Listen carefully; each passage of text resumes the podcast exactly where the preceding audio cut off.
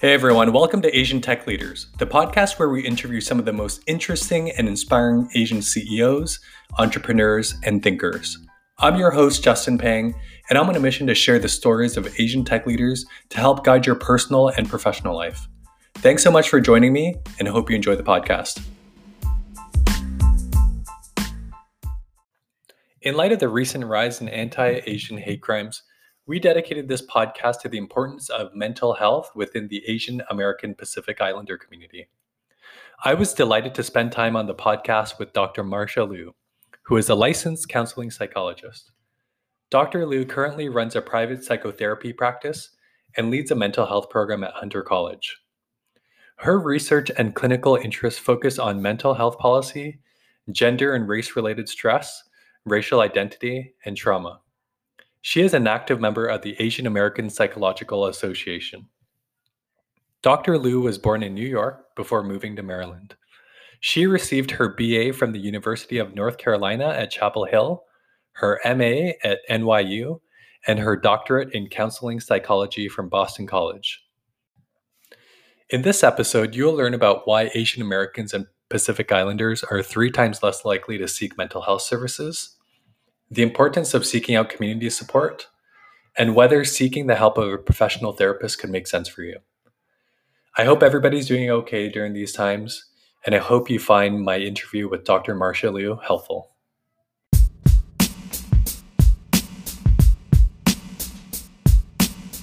Hi, Dr. Liu. Thank you so much for joining the podcast today. Hi, thanks so much for having me. So, now is uh, quite a challenging period for the Asian American uh, Pacific Islander community, um, given the rise of a lot of anti-Asian hate crimes that you know in some ways kind of started um, a year ago when the pandemic started to take over the world, right. and of late there's been quite a lot of reported incidents of violence targeting Asians. Um, the shooting in Atlanta that happened last week um, and even this weekend, during demonstrations in New York City, I was just reading it this morning, people of Asian descent being attacked when they're going to protest about this.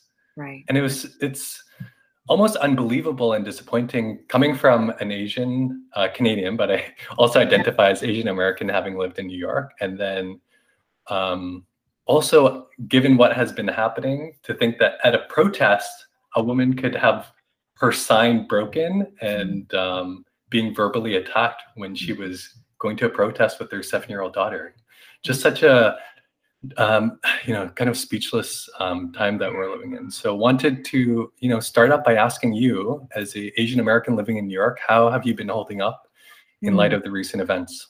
Mm, thanks for asking. Um, I think that it's last week in particular. It's been it's been a rough time. Um, even as even as especially as a psychologist i feel like i'm a lot of times asking myself okay where are you at? How are you feeling today? What's going on? And and i talk about racial trauma a lot within my work but when you realize it's actually happening to me right now i just noticed feeling like um, dissociating feeling tearful feeling infuriated feeling numb um, all these different types of trauma reactions and trying to organize like what's happening it's really it's both sure we can talk about this from a historical point of view and we can kind of intellectualize about it but it's also it's such an emotional experience and um, i think i was just sort of sort of surprised at my own reaction of like wow my body is really responding to this because this is really horrifying.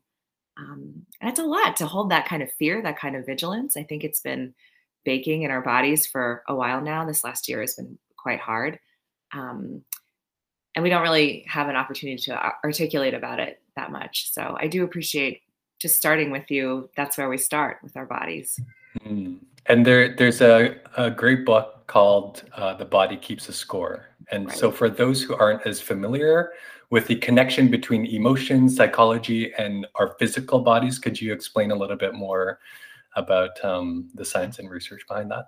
Yeah, definitely. So, whenever a traumatizing event happens, which um, it could be anything where we feel like our lives are at stake or somebody close to us, their lives are at stake, um, our body goes into like a fight or flight. There's more complex ways to talk about it, but um, our bodies want to react, you know, either to flee it or to, to fight it in the moment. And not only does this mean like emotions like fear or anger or preparation to fight or terror and fleeing, but our physical bodies will start sweating profusely or we'll start getting our adrenaline starts pumping or we're, we're getting ready to like run away um, for how trauma kind of works with our bodies a lot of times especially for asian americans who experience a lot of somatic symptoms so a lot of physical manifestations of stress. This can look like having headaches having digestive issues having diarrhea or constipation having backaches having insomnia feeling um, like flushing a lot where you feel like really warm um, these are all ways that we experience racial trauma and our body a lot of times we don't we might not register that you know it's emotionally something's happening but our physical bodies will try to tell us they'll try to signal us that something is happening. I mean and the, the, the thing about racial trauma like these events that we're talking about this last year is that it doesn't have to actually happen to you. You don't actually have to be the um, the victim or the survivor of a traumatic incident. It just has to look it has to happen to somebody who looks like you. That's all. And there's all this research that shows that that kind of vicarious experience of trauma has the same traumatic impact on your physical and emotional health as it would as it as if it happened to you yourself. Um, yeah, it's a lot. Mm, yeah, and I, I, I do think that you know that is one of the um, gifts of being a human being right? Which is the ability to sympathize and yeah. empathize with people who we might not even know. So that explains a lot for us who might not be directly impacted by the recent hate crimes, but we read about it, we see somebody who looks like us, or um, hear about somebody who could be our sister, brother, grandma, uh, partner, and it impacts us just like it could have if it directly um, uh, targeted us personally. Um, exactly. Yeah. So, would love to just hear a little bit more about um, what have you have you noticed any uh, like noticeable increase in the people seeking your support? So r- right now you run a private psychotherapy practice, and you also lead mental health initiatives at Hunter College. So wanted to see, are you actually seeing this um, firsthand in terms of people seeking more help? Yeah, I mean, I think um, uh, first starting with the having the private psychotherapy practice, a lot of people have been using COVID as an opportunity to do some reflecting. And there's it's a rich time for therapy. We're all stuck in our houses and introspecting a lot on our lives. Um, I think in terms of my Asian American clients, they've talked a lot about how stressful this year has been and just the just the disgust and the anger and the terror um, and the worry and and I think a lot about frust- being frustrated that this hasn't been talked about that much in the in the mainstream news um, over the last year, and until now, there's sort of this actual moment that's kind of rising, um, which feels really important and also for me like so precious. Like we don't want to mess this up. We want to make sure people really know our story and and not that there's just one story, but we've been so invisible in the dialogue for so long and then with my students at Hunter, so so I work as part of this project called the Hunter College and AANAPISI Project, which is particular program that's focusing on the needs of Asian American students there, undergraduate students, of which there are 5,000 of them. So 33% of Hunter identifies as Asian American. And tons of my students have really, there's been this outpouring of just need and frustration and a desire for dialogue, a desire to share space with other Asian Americans. And we're, of course, like so diverse as a community Southeast Asians, South Asians, East Asians, Pacific Islanders. We're like loosely connected as a community. We have such different histories, such different cultures.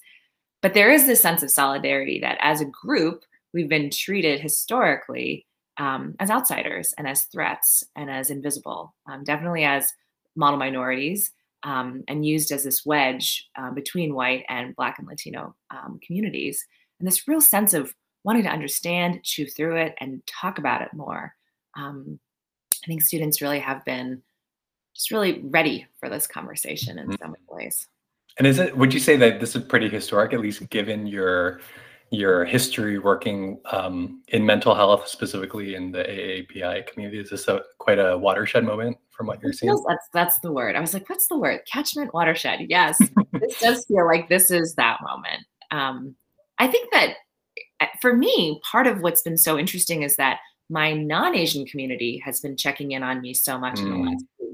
And I feel like that also part of me feels like we owe such a debt of gratitude to the Black Lives Matter movement and the Black liberation movement generally that there's a lot of teaching that happened last summer about check in on your friends, check in yeah. on your friends of color. And I feel like a lot of people learned, like, oh, when a hate crime is happening against Asian American women, I should check in on my close friend and see, just let them know that I'm thinking about them. No, no, like, you know, not to overwhelm them, but um, that's one of the parts that I feel like this dialogue is different. It's it's not just Asian Americans that are talking about it. Yeah, and it big big credit to the BLM movement because it did start to initiate the um, consciousness and also just the awareness of what is allyship, right? Absolutely. Just because you don't look like the person who's being perpetrated against doesn't mean you don't have a role. And exactly. you know, being on the other side, like last summer, is like, what should what can I do? Right? What can I, and to your point, sometimes it really is just checking in with the people that you know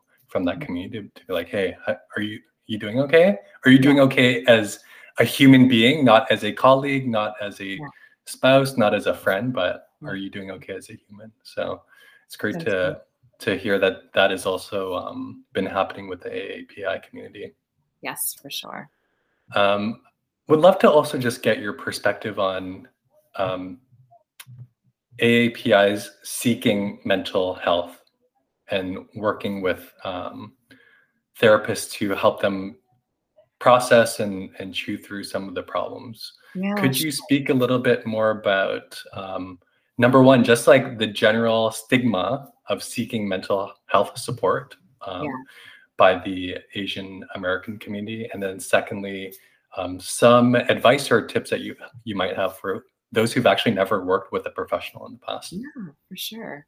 This is like um, uh, this is such a hard thing about our community. We're generally, again, I don't want to be too generalizable, or um, like we're not a monolithic community, but traditionally um, there's been so much shame and stigma associated with having any kind of mental health struggle. If you do have a mental health struggle, you shouldn't talk about it. You know, you don't want to burden your loved ones with it. It's a very kind of collectivistic way that we that we think about our communities. Um, my pain would then mean my mother's pain, you know, or my mother's pain becomes my pain. Um, so we're all trying to protect each other from wanting to experience any harm, which is uh, like a truly loving thing. Um, but it ends up also really isolating ourselves in this way where we're all kind of suffering on our own without actually acknowledging what's going on. Now, this is not true for every family, but a lot of times there's been this intergenerational passed down message that it's honorable to do the struggle on your own, that that's how you protect other people. Um, and to not have these conversations. I mean, the, I think in the most kind of reductive way of talking about it, some people might think, well, you know, we don't want to bring shame upon our family. We don't want other people in the community to know that there's something going on with one of our family members. So we just don't talk about it. We don't talk about it amongst ourselves, and we certainly don't talk about it across, you know, between between friends. Um, and at the same time, what's so wild about this to me is that the idea of wellness and stress reduction and healing and living a meaningful life, these are like inherent to cultural and religious beliefs in all of our communities for like thousands of years. Like the idea of mindfulness and and and the beliefs of buddhism and hinduism and islam like these are all things that that have been deeply baked into our cultures for so long i think that the concept of mental health though is such like associated at with with this white western american kind of idea and that it's about being crazy um, so a lot of my work with students and in my private practice is around normalizing. Like all of us go through these normal fluctuations of ups and downs, and it does not mean you're crazy. It does not mean there's anything wrong with you. This is the human experience. Um, if we could talk about how hard it is sometimes when we're having a bad day or truly just a struggle of a day, it can be alleviating, and that we we know that we're not we're not on our own in this.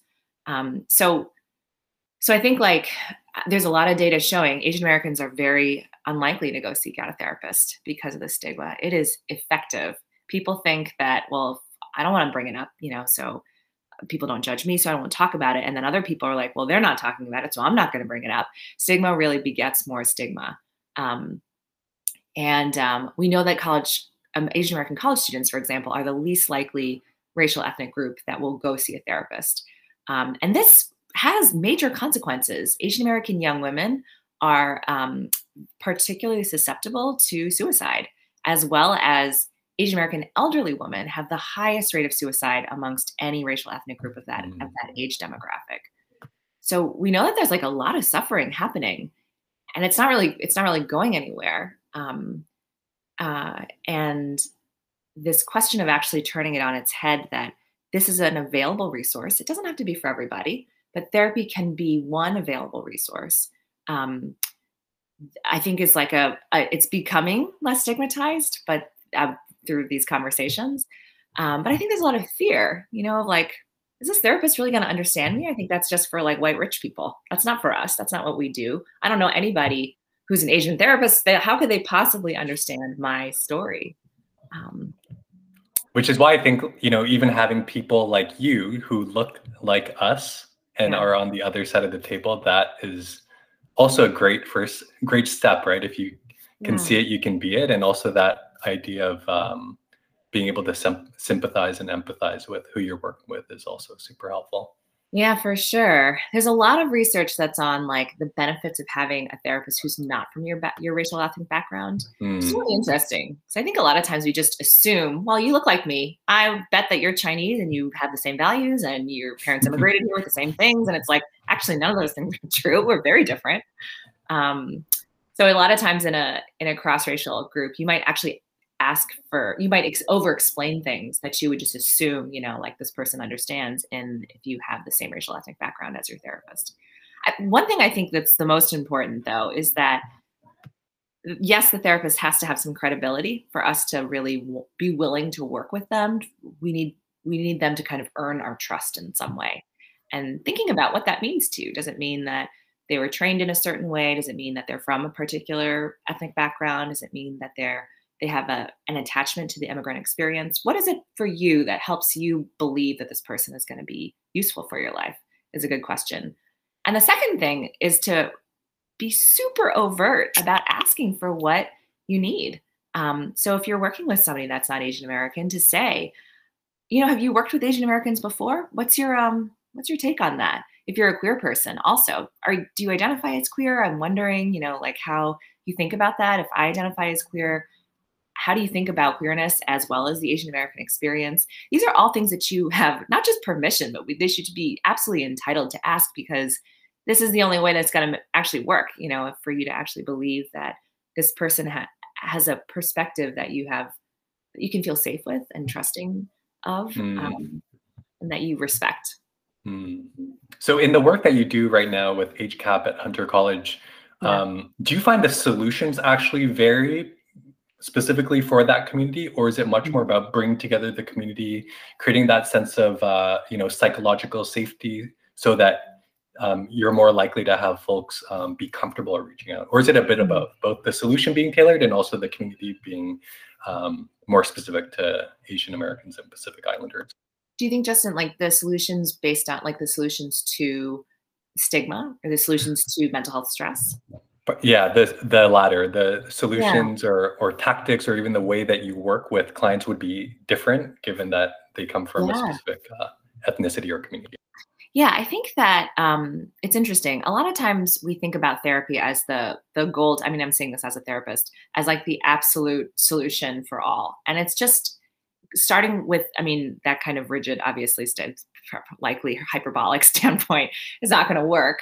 Um, first of all, a lot of students don't have the time for therapy. They're working multiple jobs. Um, they're they're supporting other people besides themselves.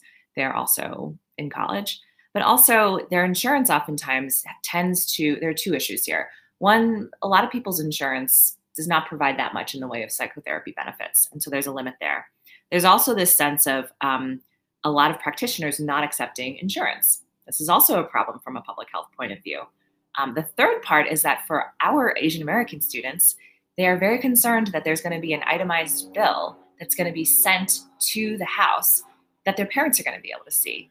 And because of the stigma and because of this, you know, intergenerational messaging that's saying you should never go do this, um, it feels like so scary to imagine. You know, is there going to be a diagnosis? It's going to say psychotherapy. What mm-hmm. what can I do about this? So, one of our one of our initiatives with HCAP is to find, we'll promote therapy for sure, but it's really to leverage the use of the community itself to be kind of healers for each other.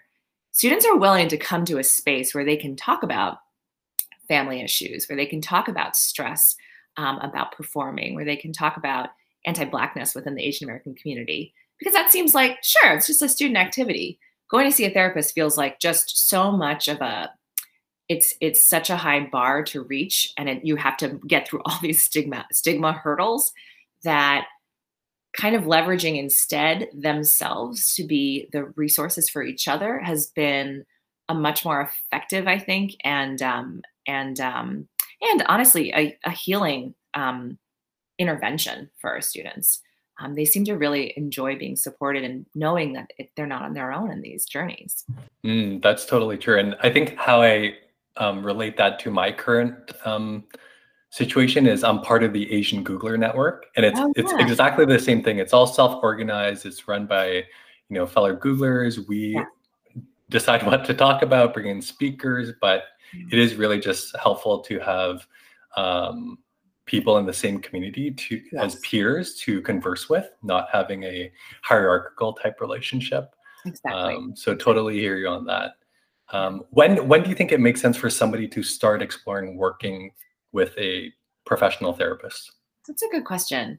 I mean, I think at its most basic, if you feel like symptoms like um, um, having a low mood or being so nervous all the time that you can't really think about other things, when these these symptoms start to get disruptive, especially in more than one area of your life, so maybe with your friends or with your spouse or with your children, but also at work, you know, or also um, in a third others in your personal life in another way. If you notice that in these different arenas, these symptoms are actually stopping you from being able to enjoy things that you usually enjoy, get the amount of work done that you usually are required to, um, connect or feel like, you know, like um, be able to experience joy with your friends um, or with your family. I think that these are these are like these are the most telltale signs like okay i think i, I need some more support here.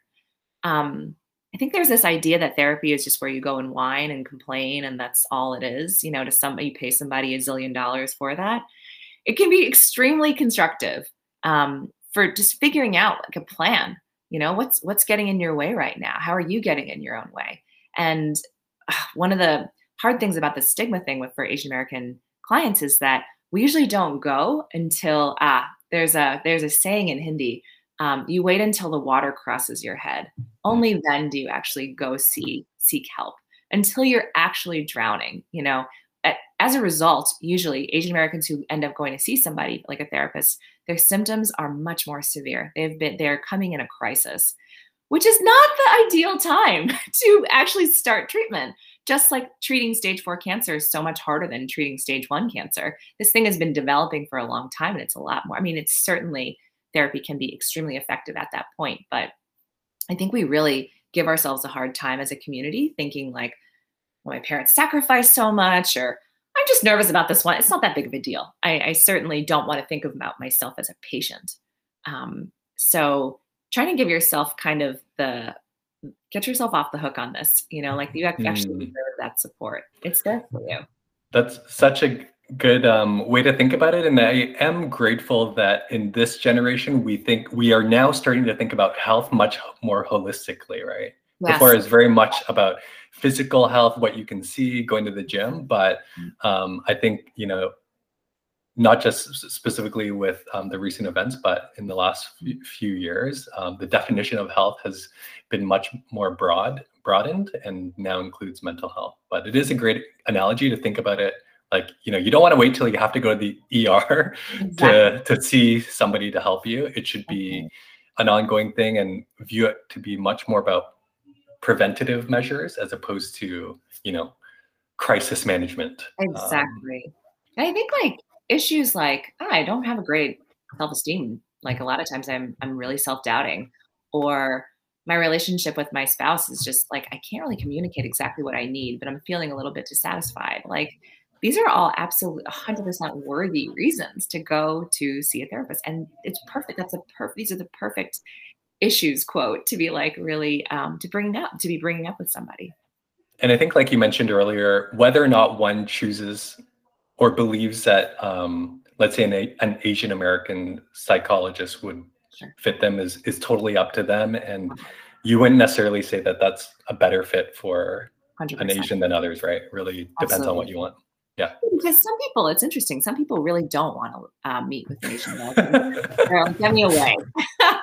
there have been, um, there's there, I used to work at, um, in college counseling centers and a lot of times counselors would offer bilingual services mm-hmm. and people would actually choose to speak in English rather than their, their language of origin because it, it was a little bit more disconnected. It felt less emotional having to go through the filtration translation mechanism in their brain um, which is fine. Everybody, the therapist's job is to meet you where you're at. I do mm-hmm. want to note that one totally, um, I want to really encourage people also who want to talk about being Asian that that is a wonderful reason to go start t- talking to a therapist.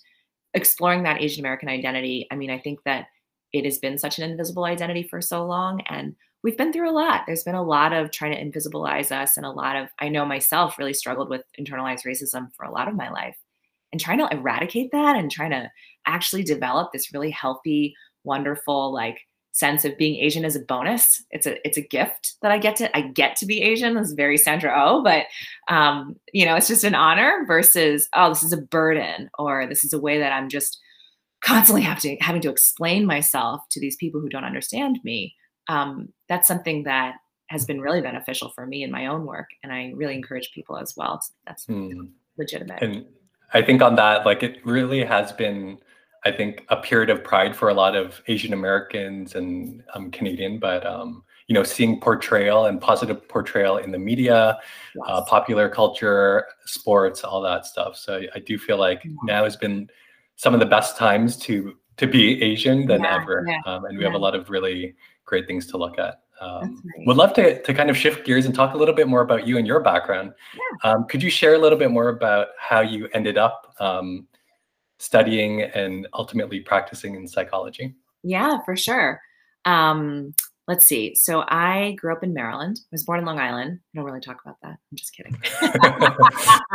I lived lived there for two years um, with my family, and then we moved down to Maryland. Um, my parents are Chinese immigrants, but interestingly, this is like very diasporic. My my mom really grew up in South Korea, and my dad grew up in Macau. So neither of them grew up on the mainland. Um, and that's definitely filtered into my own understanding of my own Chineseness too. There's no two ways of being, there no, there's no one way of being Chinese. There are millions, billions.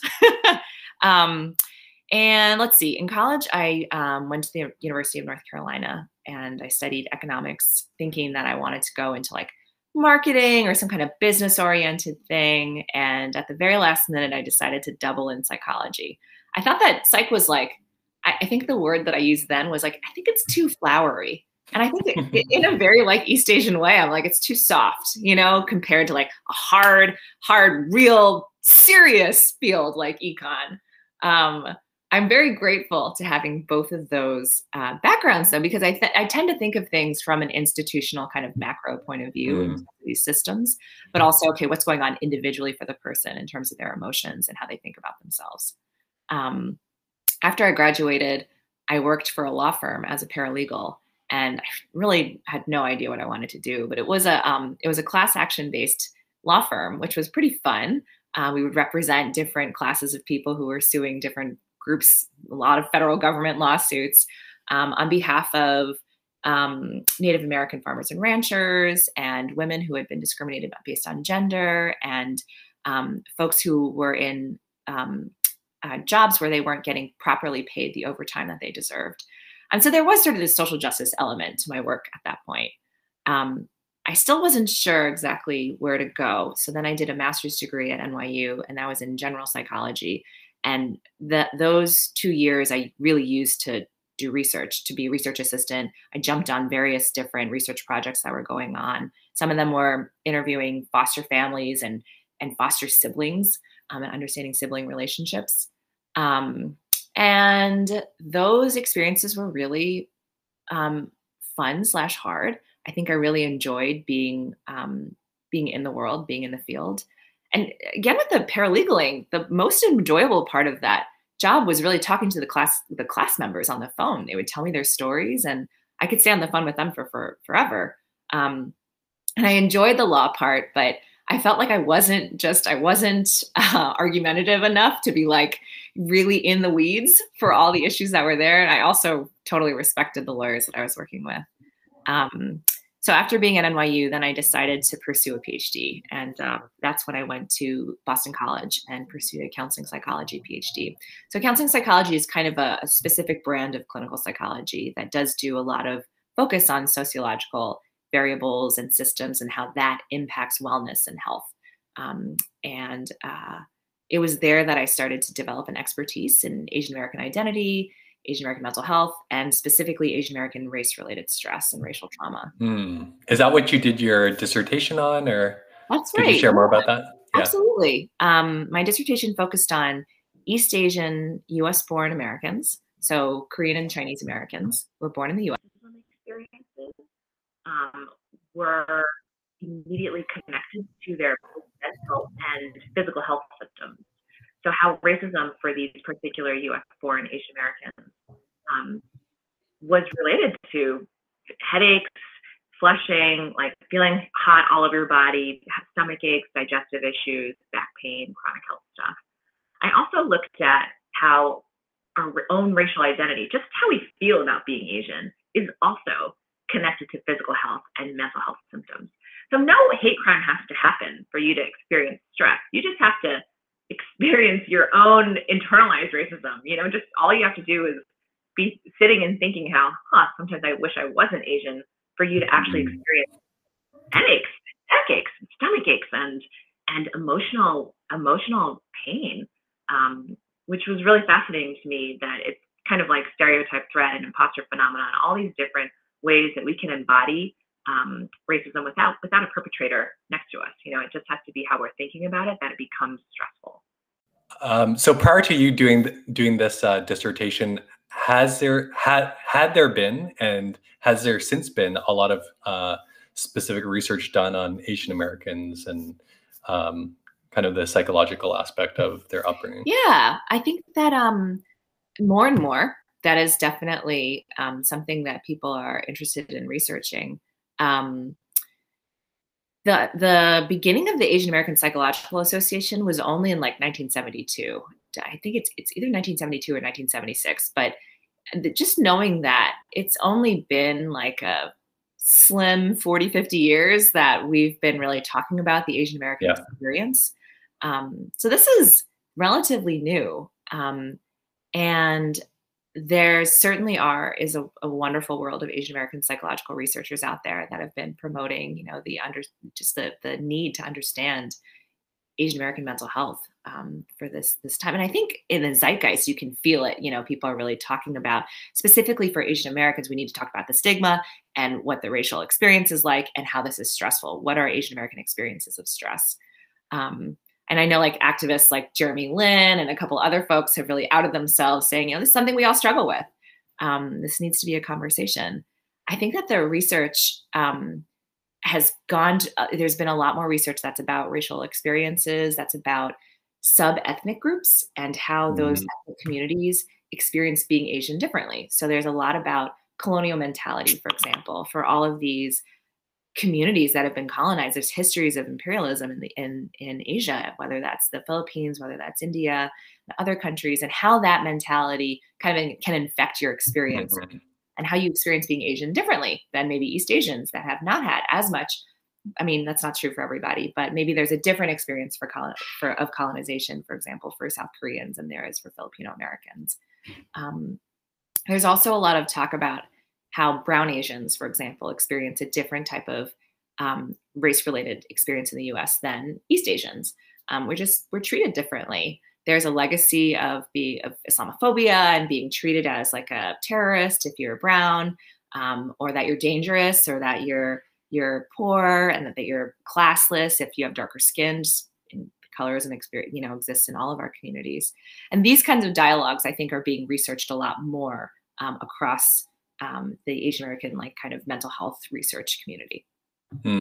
And do you have any uh, recommended resources or places to start for people who actually want to go deeper into the research and the science? Would you suggest the Asian American Psychological Association as the best place to start, or another resource? Definitely. I would say that that's the number one resource. They have a bunch of fact sheets on their websites. Um, okay. There's, if you have access to journals, you can use Google Scholar to look up different different uh, research articles. But there is an Asian American Journal of Psychology, AAJP, and again, it's very new. It's only in the last seven years, really, that it's mm. been around. Um, but they folk i mean there are four or five or six articles there four times a year that are it's really pushing out the most um, the newest and the most innovative stuff right now in terms of asian american mental health so i yeah would encourage people to check it out great thank you and you know we talked earlier about you know taking care of oneself mm-hmm. how do you dr liu take care of yourself you are running your private practice working at hcap um, yeah living in New York uh, during this point in time. How, how, have you been doing, and what do you do yeah. to ba- balance your life and also make sure that you're taking care of yourself before you can take care of others? Yeah, I love this question. I mean, I think that I saw a meme at some point. It was like self care, real self care is not bubble baths and chocolate cake. It's creating a life that you don't need to constantly escape from. I cannot remember who wrote mm. this, but I like it that it is so long term, the idea of self care. Um, it can't be a one shot thing. Certainly, I will eat all the chocolate cake and I will do all the face masks and I will take the bubble baths and go and exercise. But cultivating a life that doesn't feel actively toxic towards yourself is like a lifelong skill. Um, I did do some work with some colleagues of mine up at Boston College where we created, in, the, in thinking about this last week of being Asian American in particular, we created what we called the Racial Recovery Plan. Um, and it's something you can also Google, just look at ISPRC Racial Recovery Plan.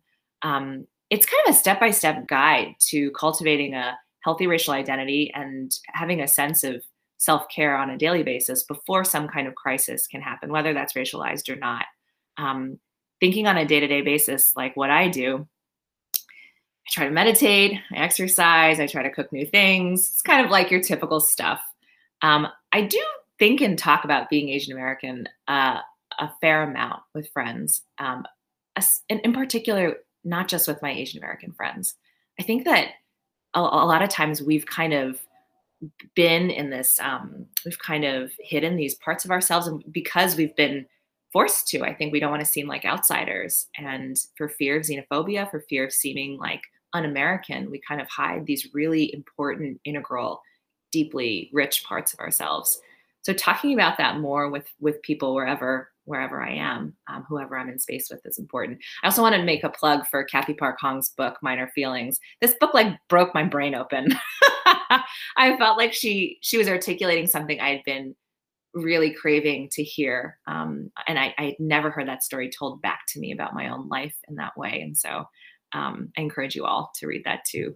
Yeah, it's such a great book, and it's like sometimes it's like that's my life. Yeah. And sometimes i mean a lot of us are like what i would have nothing to write about if i were to write a book and then when you see somebody write it and articulate it so well it's like thank goodness that um, you know we have these artists and writers who capture a lot of our feelings and zeitgeist so yeah um, that's great so meditation um, talking sharing with friends acknowledging your identity yes um, yeah, for sure taking care of your physical health as well so yeah i think like yeah.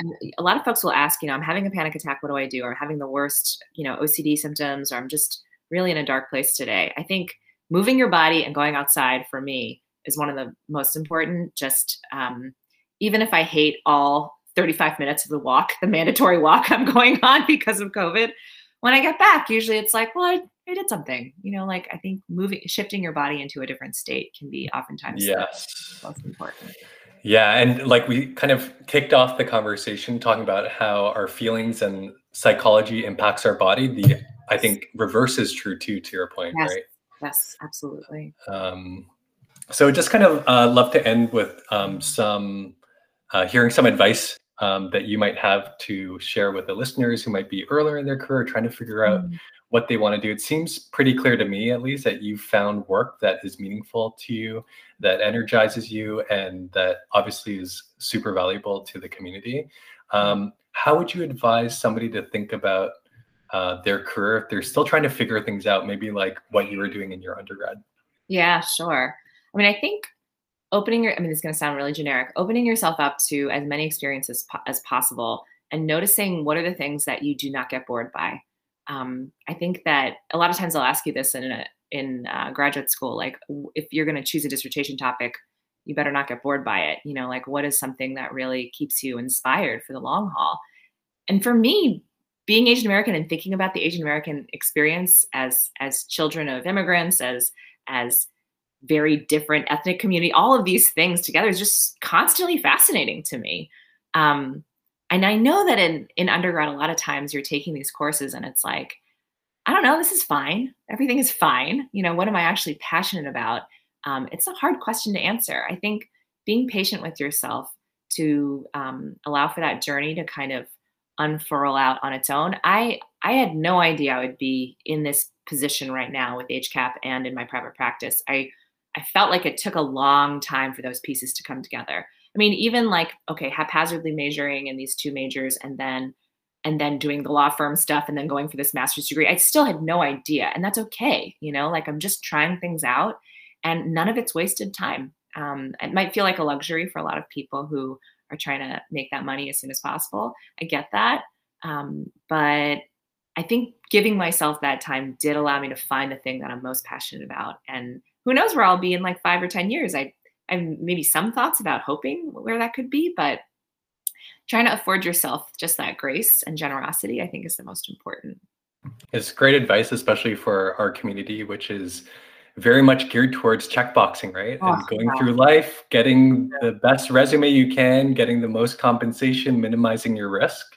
right. Um, but oftentimes at the cost of following your curiosity and doing something that energizes you in a you know day-to-day basis so um, great to see it's it's worked out i think it's worked out really well for you so um, it is really awesome advice um, for those who want to connect with you or maybe even um, potentially see you as, as a uh, client, what's the best way for folks to get in touch? Sure thing. Um, they can email me. My email is Dr. Dr. Marcia, M A R C I A, Liu, L I U, at Gmail. Another Googler. Simple. You're the only Dr. Marcia Liu at Gmail. you got the, you're the first one. That's the right. That's great. Version 1.0. Yeah, that's prime property. I'm Justin Pang. I'm Justin Pang eight, so there are at least ah, seven. There are already eight Justin Pang. Good to know. Yeah. But yeah. Um, fun fact, I did email the Justin Pang at Gmail the other day just to be like, hey, are you still? Do you want to? Are you are you still using it? Do you want to send it? Yeah. I got no response. Got no response. um, but yeah, just wanted to number one, thank you for your time, Dr. Lee. I know, especially now, time is uh, super precious, and more importantly, thank you for everything you are doing for the Asian American and Pacific Islander community. Um, the work that you're doing, the research that you're you're working on as well is super helpful to help everybody understand more about themselves. I know it certainly has helped me and also ultimately like how we can have a positive ripple effect in the world. So uh, thank you so much for all that you do. For sure. Thanks so much for having me, Justin. Thanks, Dr. Liu.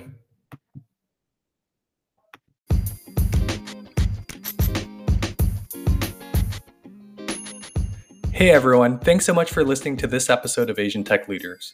If you enjoyed the podcast, please share it with your family and friends, leave me a review on iTunes, or drop me a note on our website, asiantechleaders.com.